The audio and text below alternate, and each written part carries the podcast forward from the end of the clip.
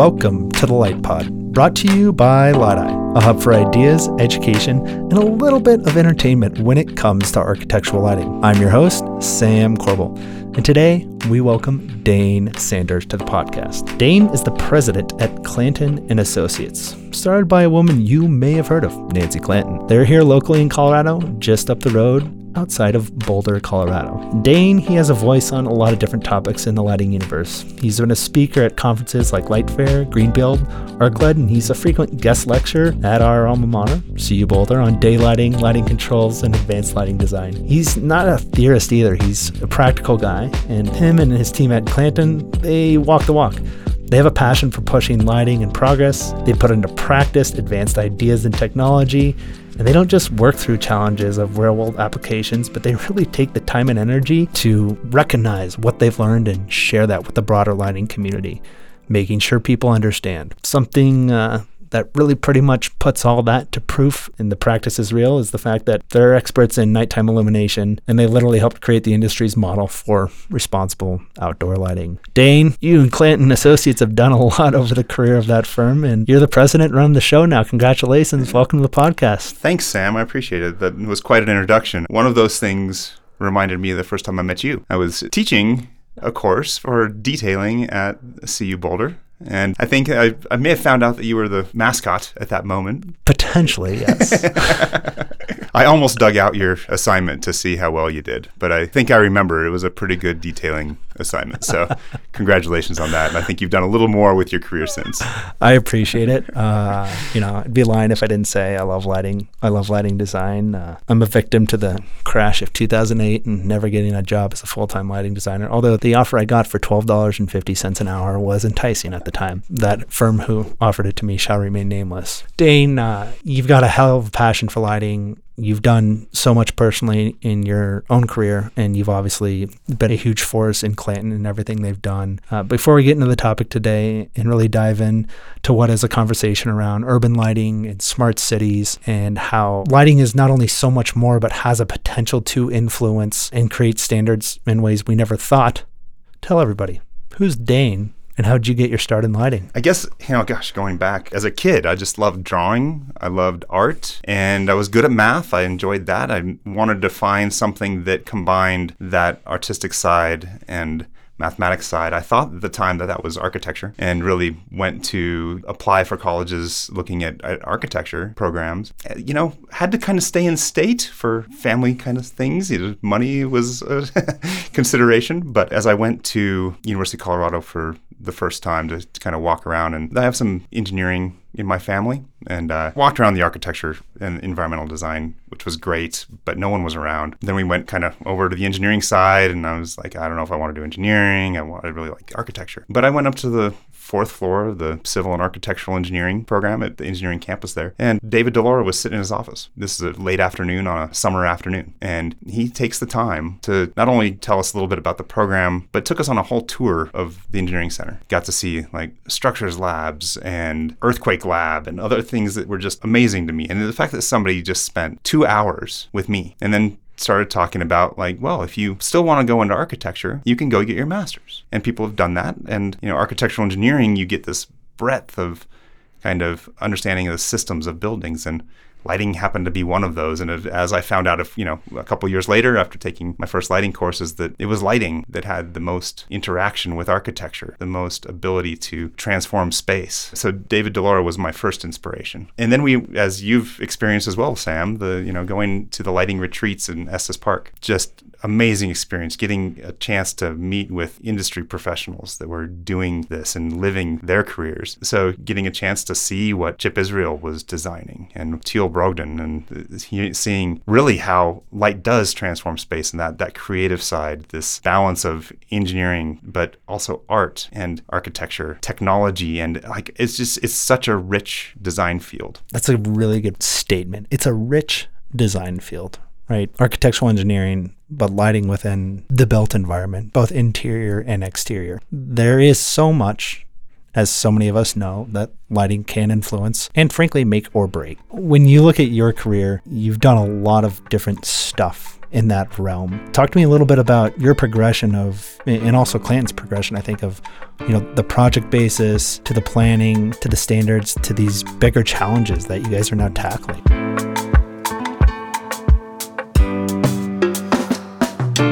Starting off in my career and, and, and those first inspirations, it really was about the project, that individual space or building. And you can do some really amazing things there, but then you start to realize how do I make a bigger impact on the industry as a whole? And this is where Nancy was just such an inspiration, has been throughout my 20 year career with working with Nancy, particularly, that she would take on these big challenges these things that a lot of the industry at the time wasn't even paying attention to dark skies and sky glow, reducing energy when incandescent was still the main source of light. And you know, I heard some designers say, "Oh, there's there's just no way we can do this," and it, she got so much pushback but still like pushed and pushed and pushed. And to see that kind of longevity and, and her tenacity and her resilience in maintaining her core beliefs was just inspiring. Talk to me about, I mean, how that's transpired. There's a story for people in Denver that will remember Clanton's involvement uh, on a specific public transit project and convincing people about, you know, what was on paper versus what they observed and taking the understanding of the power of persistence and how that can change not only one opinion, but a whole code, a whole planning phase of a department and it's it's not even just persistence in that sense. I mean, what we've learned and what we generate is is creating trust with our clients. Part of that is the engagement process. That we have a lot to teach, but before we can teach and actually have someone understand and listen, we have to listen to them. So that understanding what their issues are. Why do you light your stations to this high light level? It was five foot candles minimum, minimum, minimum at the corner which turns into like 15 foot candles. Uh, for those who know in the lighting industry, like it's just ridiculous amount of light at night. But it was, you know, we had to find the head of security and others within the organization, find the right people to, to, to talk to. And then lighting is such an experience of you, you can't just talk numbers with somebody, nobody really understands what those numbers mean. Especially at night, our vision is changing so much that our perception of light is changing all the time too. So you have to go out and experience it. And we do this on a pretty regular basis, is where we take our clients out, create a common experience, visual experience, take surveys, and then we tell them the numbers. And you start to see that people's perception is not always very well correlated with light level. And,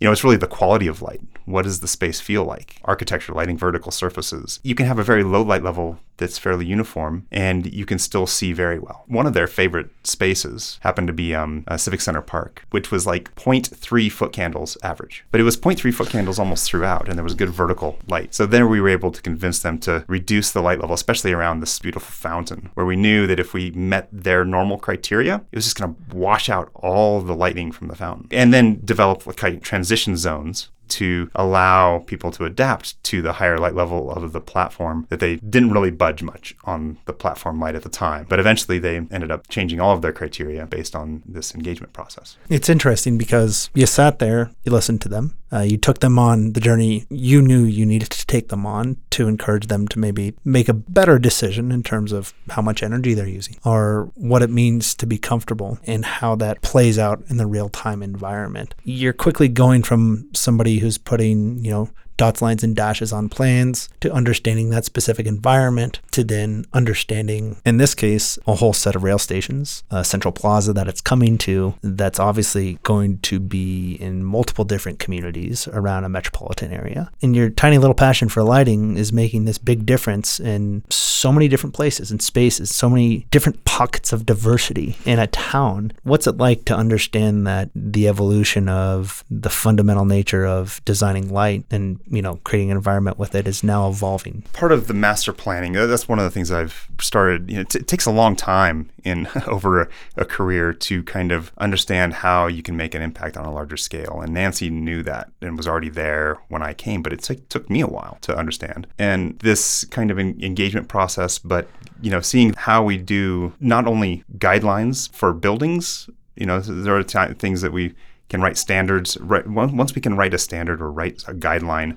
for others to be able to repeat what we're doing. As you know, like lighting designers are 4% of the entire industry. So there's all these, you know, electrical engineers, sales reps, there's all sorts of people doing design, lighting spaces out there. But when we can write something that sets that guideline for every project to follow those principles, then we can affect all those projects rather than just the single building or single project that we worked on. And what a gift to people that don't even know it. You can't help but understand and acknowledge the fact that people are looking for a way to make a suggestion and collect a fee for it. But uh, a code and a standard is something that they may lean on. Frankly, sometimes it's required. They're called codes for a reason, they're also called standards for a reason. But it's also cool because those things evolve as technology evolves, as the needs of the occupants evolve, as things change, as the world is now morphed and imagined into something that it wasn't 50, 60, 70 years ago, right? When you look at where you're at today, how does that transform itself into now using lighting, but you're not focused on lighting? It's really interesting looking at street lighting, outdoor lighting. In some respects, some people are like, there's no design, that's an engineering thing. Or and, and maybe street lighting for a long time, there was wasn't a whole lot of change. The technology was the light sources were still high pressure sodium, maybe metal halide. We were fighting for most of my 20 years trying to get white light into the outdoor environment for broader spectrum, better vision. And now all of a sudden technology is changing and we had to reconsider standards when LEDs started to come out and be a major play in that. And that's where our background and research took a role, Like, Okay, we got to go figure out like how are people seeing in this new light source in this new environment. So it's become a very exciting space, I think. Just the science of vision is still, especially in, at nighttime, going from photopic to scotopic and the mesopic range, still kind of a little nebulous.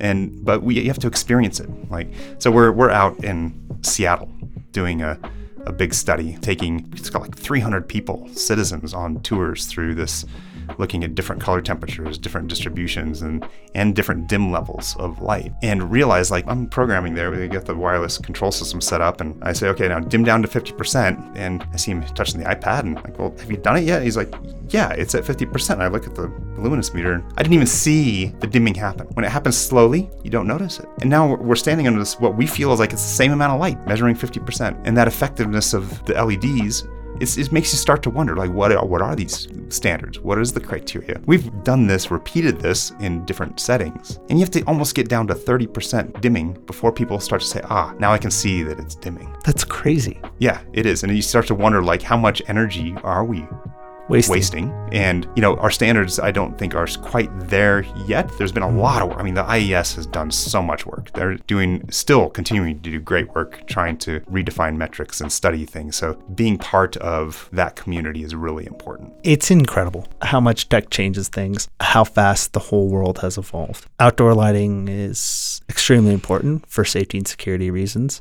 It's also potentially more accessible than it's ever been right? With the evolution of LED. Uh, makes more sense to put it out, uses less energy, there's a better payback on stuff like that. Distributions are better. There's the whole uniformity conversation around well, maybe we can space poles out, maybe we can do other things with this, etc., etc. Oh wait, what? Hold on. We're putting a point of infrastructure in. Wait, what else do we need now? Everybody wants Wi-Fi, everyone wants 5G. Everybody wants all this stuff. I want to take a quick break, but when we come back, I want you to tell us a story about your light bulb moment at Clanton when you said, Holy smokes, we can write the standards for this.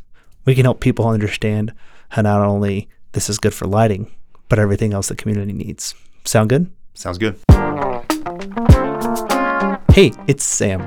Real quick, the Light Pod is brought to you by Light hub for ideas, education, and a little bit of entertainment. They're focused on you, the community, telling your stories, empowering new ideas, and elevating the voice of lighting design. If you want to contribute to Light if you want to be a part of it, if you want to help fund this creative content engine, check them out at lytei.com.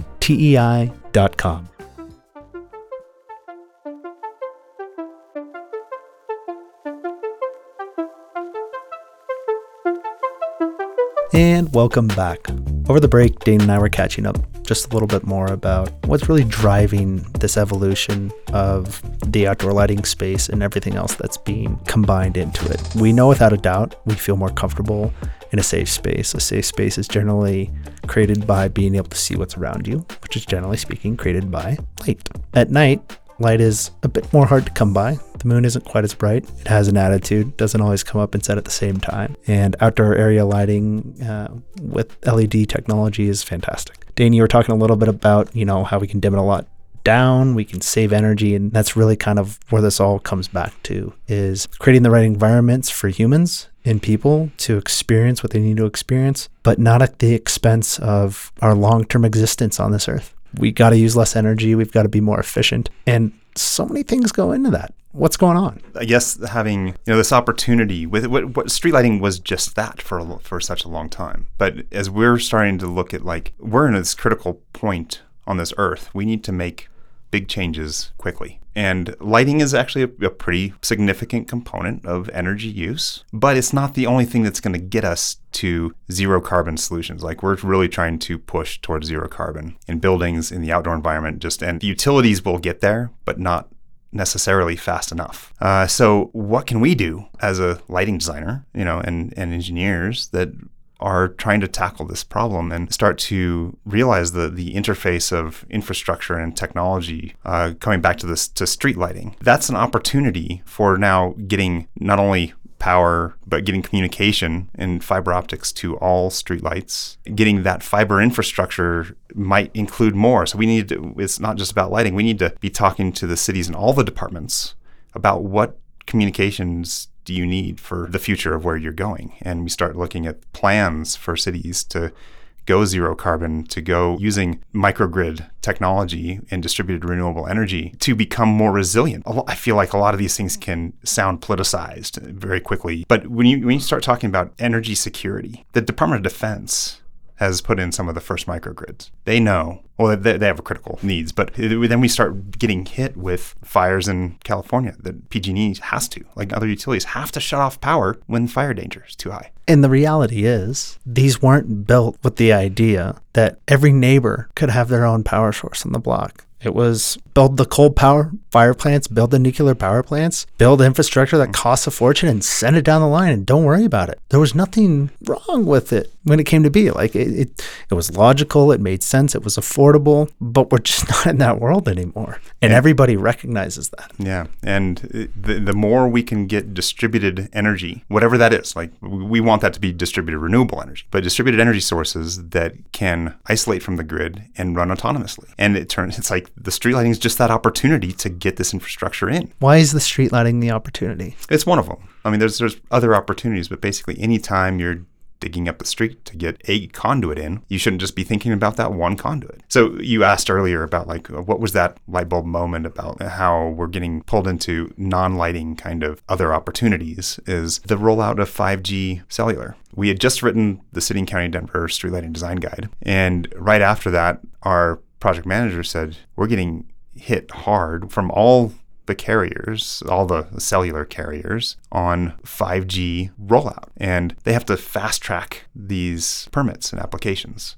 So they needed a design guide to basically get all that under control because none of these companies actually coordinate. They AT&T, Verizon, whatever, they got their own ideas, timelines, contractors.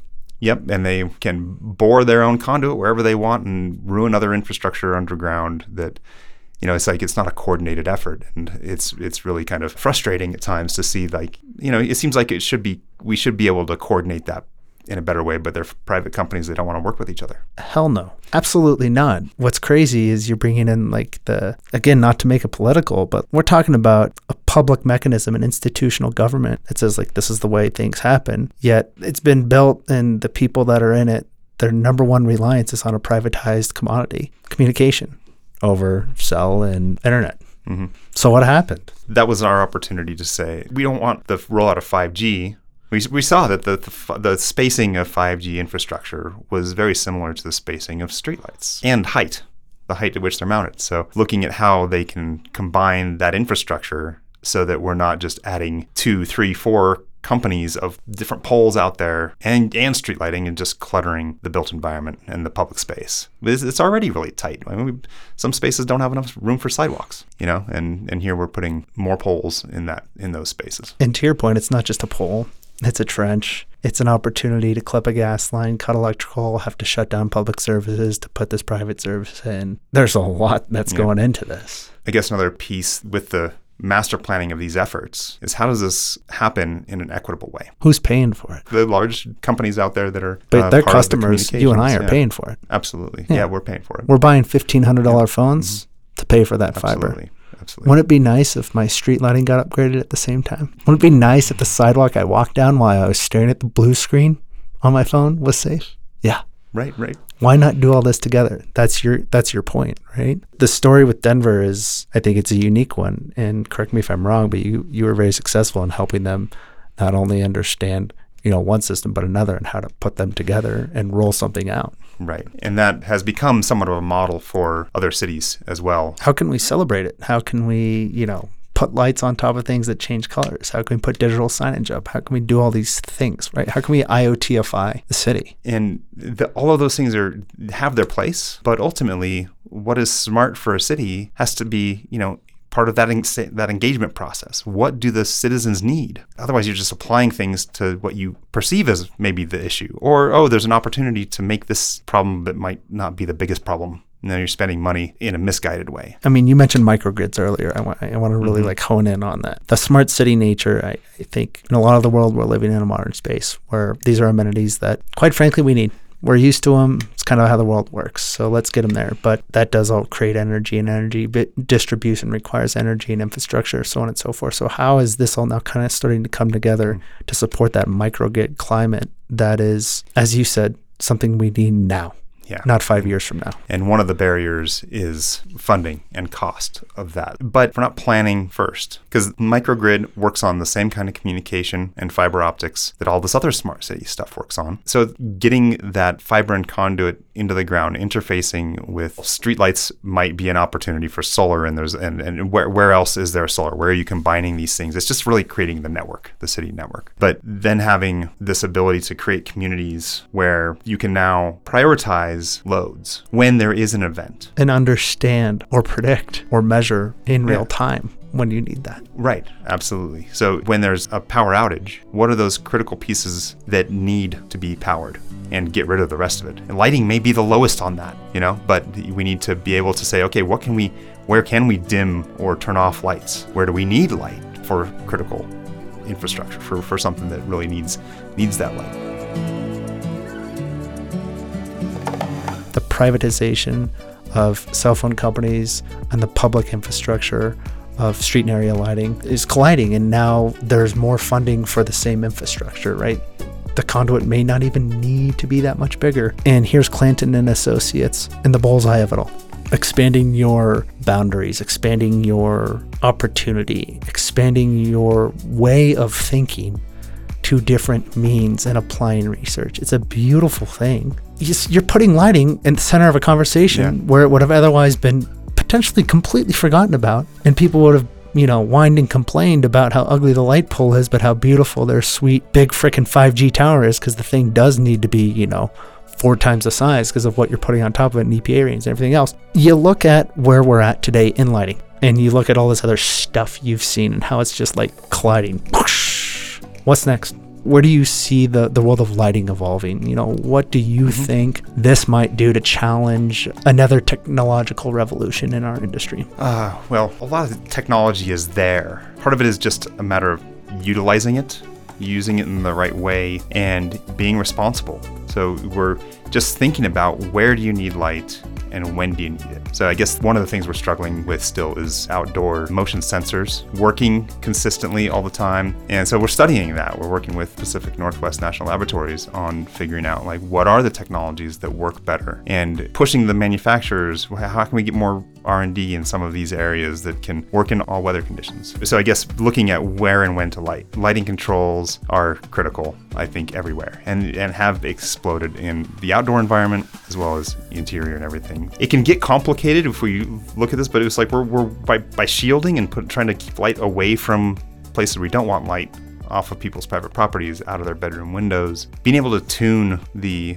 distribution to the specific application, literally putting light where it needs to be. That will increase Not being efficiency. limited to a type 3? Not not type two, not type three, but Type, like type I need what- it here. uh, yes, exactly. as you sit here and you start to put it all together, I, I think the biggest question I have is you have an opportunity as a consultant, as somebody who has devoted their time to understanding research and implementing a system for the better outcome of the community. And it's not limited to just light. It's not limited to just conduit or fiber or security. It's it's all of this together. I don't even know if this is a fair question, but I'm going to ask it.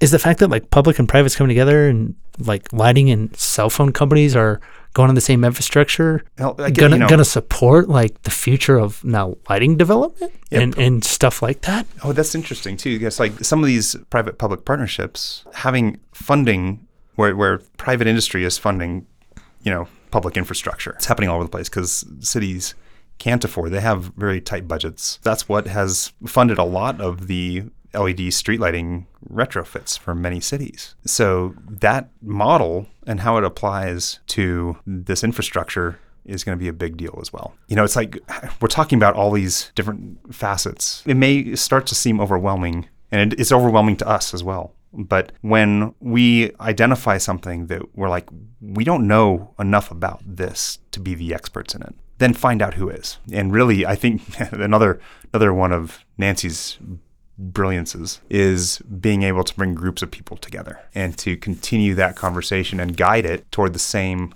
common goal. I think, you know, we started talking about the evolution of Clanton and someone like Nancy, who's just been a force in the industry and always pushed forward from the day of saying we can use less energy, even though the incandescent is the only thing out there, and persevering and pushing forward and saying there is a way to make a difference. I know we can make a difference. Uh, and the beautiful thing is it's it's ended up here, rightfully deserved, as an opportunity to expand the boundaries of a lighting consultant company into a consultant of energy and everything that it requires and touches. When you look at your company today, you're the president, you're leading it, you guys are growing. What are you doing that you're most proud of right now? That's just freaking cool to see as this transformation starts to happen. I tell you, in the last couple of years, hiring the right people, I mean, you know, hiring people in general has been difficult, and maintaining your staff, the work, the team as a whole. So, really, the the biggest accomplishment is hiring the fantastic people that are on our team. I mean, you know, it's it's not just Nancy or just me getting this done. It is every person on our team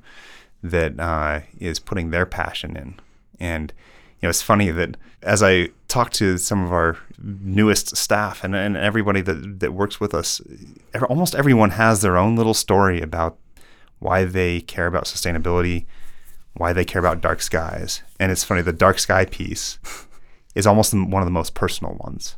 Either I grew up in Washington, D.C., I never saw the stars and went on a trip to Texas and saw the stars for the first time. It's ethereal. I mean, it, it really is mind blowing. I grew up like that. I mean, I living here in Colorado. My dad worked for the Forest Service. We spent a lot of time out camping under the dark skies. Uh, so for me, that that passion came from my dad, the environmental piece, and you know, it's fun to hear how others experience it. But yeah, really. So that's that's the the major accomplishment is hiring It's great people. people. Where do you feel like you're finding uh, success in hiring people? I don't know if you're going to give away all your secrets, but it's it's not easy to find the the right people for the right roles right now. I can't say it's one thing. I mean, but but the I'd say the biggest, most effective way is that personal touch. That, that actually, that you know, going to ex- experiencing LightFair, going like, expanding the word, just speaking. It. I, I I believe that a, well, a number of our uh, people, probably including me.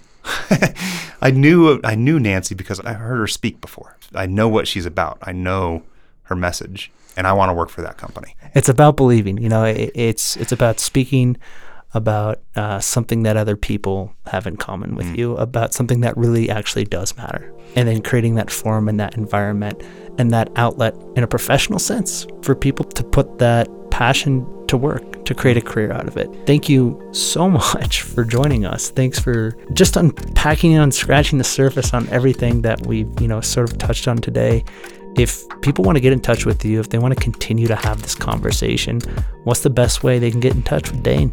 uh, email, uh, LinkedIn. Uh, there's, you know, I, I suppose I don't know if, if those things are available on Lytei. oh, they'll, they'll, uh, they'll all be in the notes of the podcast. Yeah, You can look yeah. them up, Dane Sanders. um, and and our website too, just ClantonAssociates.com. That those any message left on there will get to me.